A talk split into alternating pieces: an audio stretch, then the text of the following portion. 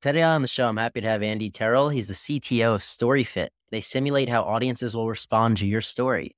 We were just talking about product market fit. Yeah.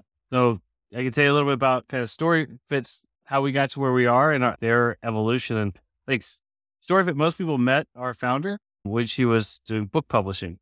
And so we, you go from a book publishing company to a media and entertainment company selling to the largest studios in Hollywood and it's a, quite different product.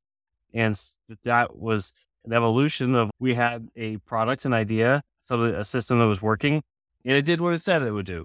It, but at the same time, it didn't actually sell, even though that's what people said they wanted. So the journey that the company has taken over the last six years is finding people who still have the need to analyze large amounts of text for their economic value in a way that's going to be both economically viable for them, but also viable for you as a company.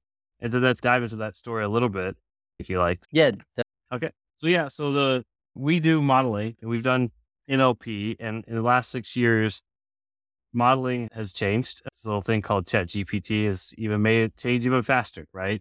But the original kind of systems that were being built were like very traditional systems Today, they call it traditional NLP or shallow modeling and things like this. So even deep learning wasn't really that much of a thing when the company started. But they were able to come in and identify really quickly, like, all right, th- this book is about this topic, and we have this many books that are doing so well. You marry that with reg- regular traditional data science and tabular data science, and they will say, like, all right, we can give you a lot, a far better picture about what books look like if they're about their uh, crime books set in New York versus crime books set in Seattle versus and so romance is set in New York, romances set in Seattle. And so by just going one layer deeper, we are able to give a very accurate picture of how that economic prospect would do of that book. And one of the, the kind of ideas like, all right, everybody has this problem.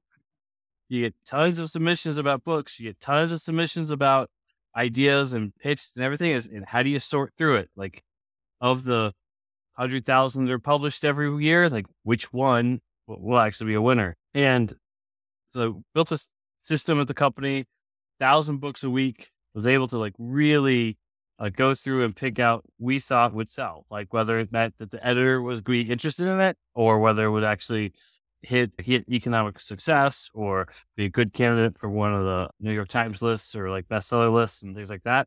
But at the same time, like all right, who's incentivized to actually use the system? And that, that became a big problem. And I think that's something I've seen throughout my career. And I've worked at several kind of marketplace type systems where, all right, you have to have both sides of this transaction that you're helping. Like, all right, the people who use you, in our case, the authors, and the people who want the output, like the editors, like to say, oh, this is actually a winner. So you think of, oh, authors will love us uh, because they we can show editors how much of a winner they are, or editors will love us because we can show how good their set of books are. They don't have to do as much work to understand the details of, of every book. They don't have to read every book that comes in, perhaps. So yeah, so that, that's sitting down and working with both sides of that and trying to figure out the economic engine. And it's especially in like media, it seems like everyone's excited to work with you, but until the product's produced, the, the dollars rolling in, it's hard for them to understand the economics. And it's art. Like it's hard to say this piece of art is going to be the successful piece and that one's not. And even if we have fancy algorithms, we're still kind of doing the same thing a human would do of judging art, just doing it faster. And so, yeah, in, in that case, it turns out the editors didn't really have enough, mon- uh, enough money to support a system because they are working on very small margins and the writers had no money. So like the writers can give you lots of time. They give you lots of energy. They can't give you money. And then the editors, we can save them time, but they didn't really have a lot of money because publishing budgets are very small and so forth. So our kind of voyage to finding the next kind of spot was really about finding people who still had this problem. I have lots of content and I have to like, it has to be economically successful. That's where we ended up with the movie industry. It's one of these places where writers are still writers. We're in the middle of a writer strike. Writers still paid very little compared to like studio execs, but they're also like a lot of money riding on these scripts and these and how well the script will do over the course of this movie's lifetime. And so there's a lot of incentive to take a script that would do just just produce versus one that will really like drive viral attachment or drive like really bring people in. Like you know, shoot a franchise and just a few movie, a few episodes, right? Becomes really the difference between enormous economic success and just avoiding embarrassment. Same ideas of finding the people who need the economic outcome to be better in our system, which can help you understand the economic reality of your written content. We ended up working a lot in the movie industry with a lot of the researchers who go through and research how well a movie is going to do. Are people interested? And there's been traditional focus groups for forever. They were getting tons of data, but it's always a very manual human process. So coming and using StoryFit, all right, at least we have a, a uh, something that can make that process very rote and like we can expect these models to come out of it and, and we don't have to rely only on perhaps just a few people's opinions. We can rely on like the data and like what the data learns.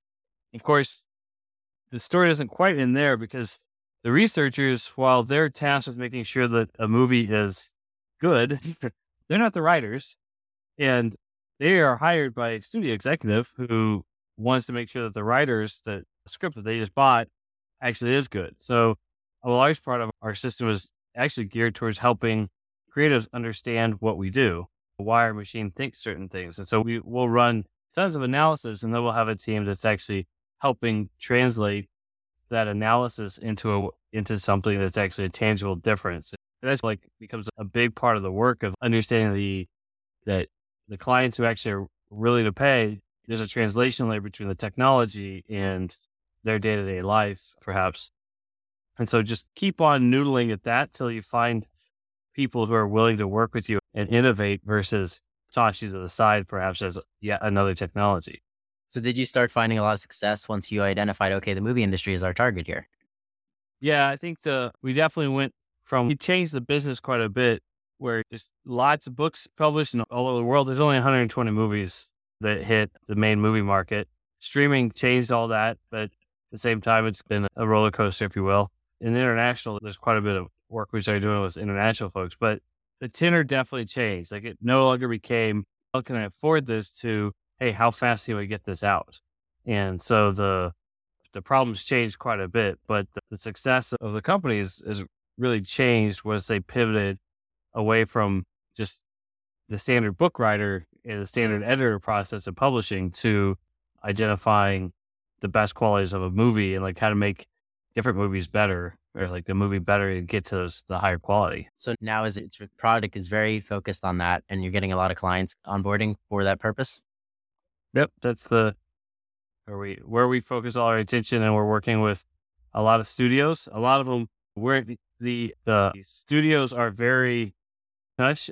so we can't even say everybody we work with, sort of thing but uh, but it is the sort of thing where like we've gotten into a lot of really exciting projects and, and very excited to always work with the teams because it's making these movies is a huge team effort and we're just one part of that. So what are the takeaways from going through that whole process If you know, it's great product, but you didn't have the right market at first. What would you do differently if you go back and start over?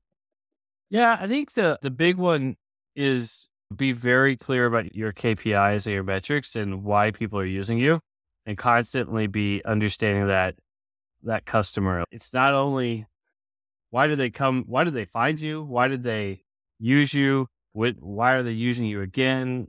Uh, are they using you again? I think the I've come across more of the pirate metrics, the which has I forget all in it, but it's like acquisition and activation, renewal, and then like retention is like this big one that lots of people don't really think about, and then like revenue. But how do I go from somebody knows about me to revenue, but really then it's, I got some revenue out of you. Perhaps it was a good amount. Perhaps it was just enough to show you're interested. How do I now make sure that I get that re- retention metric? And so the retention metric to me is like probably the most important part of your business eh, because if you're not making people happy with your products, you're going to get some, you're going to be able to like make it look like you're successful. And it's a lagging metric. Like you have to have somebody come use you for a little while, and they come to the point where they have to decide, do I keep using you or do I not use you? And that's like the really pivotal moment in tracking your customers and where they are in their life cycle of your engagement with them is like super important and and and understanding how do I talk to you at every part of this time in a natural way that is helping you. Like, because customers love to talk to their vendors. They just it's the right time, and it's not can't always be. I'm going to sell you a new thing. Customers that don't like talking to you, or like when it's with a always with a salesperson that's never there to listen to your problems, but always can I get you the, can I get you by this thing or can I get you by this thing? I think Tableau is a great company, but my experience with them was like, oh yeah, I I would have an account executive that her only purpose was to like learn when she could upgrade me to more seats or something. It was like, why would I talk to you? But if I, if every time I sit down with a customer and they say, yeah, here's the things I really need. And like, oh, you come back and make that system better and, maybe bring that, figure out how their needs can be better served by your system. That's real value to them. Like every time they have a conversation, if things come out of it, focusing on the metrics, focusing on your customers and seeing what they want, but also being pretty honest with yourself of like, how well the world of the Twitters, we'll figure out how to make money later. That's gone. Maybe there's still some places where that still exists, but not in it. Like most of us have to like really think very hard about how our customers are going to engage with us and how the economics are going to work out for them. Yeah. And as I said, it, it shouldn't be a transactional relationship. There should be right. more like, I really want to help. I really want to solve problems. And if you do that, guess what? They're going to buy the better product because you made it to their needs. That's right. And they now there are definitely you do have to validate people a bit because there's and that's why the retention metric's so great because like you've already validated that they have a need and that they're a customer. And so if you focus all your energy, like a lot of folks will focus so much energy on just getting their growth numbers up, but the retention number, if that starts to go down, it can have overlapping like long, much longer lasting effects. If my initial signups goes up by 10%, guess what? If I don't, if I don't keep working on that next week, it's going to go down.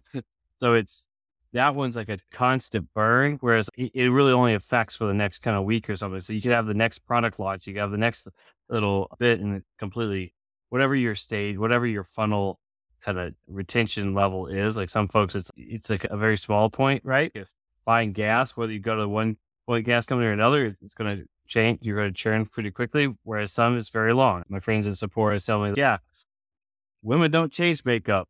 they just buy more of the same brand or less of the same brand. There's that sort of thing. So understanding your customer at the beginning is really important. But when you lose, you start to lose folks and getting them back is very hard, but also that's a compounding effect. And that compounding effect makes it so that you can be driving huge growth at the top of the funnel but if you keep pushing, if you keep losing them at the back of the funnel, then you, can be in real trouble. Yeah, I mean, you have to retain those customers. Part of yeah. So, Andy, if our listeners wanted to get in touch with you or StoryFit, how could they do? So? Yeah, find me on LinkedIn is probably the best for me. We have our just Andy Terrel is on LinkedIn everywhere, but the but yeah, the, our, we have all our contact information on storyfit.com, and we're always looking to find new people that are in the media entertainment system, the world that want to learn more about their their products and, and, and the stories they're writing. Just all the ways on normal on internet, just storyfit.com, you'll see us all. Thank you, Andy, for coming on the show. And thank you, everybody, for listening to another episode of Failing to Success. Make sure to smash that subscribe button. I'm your host, Chad Kalecki, and we'll see you next time.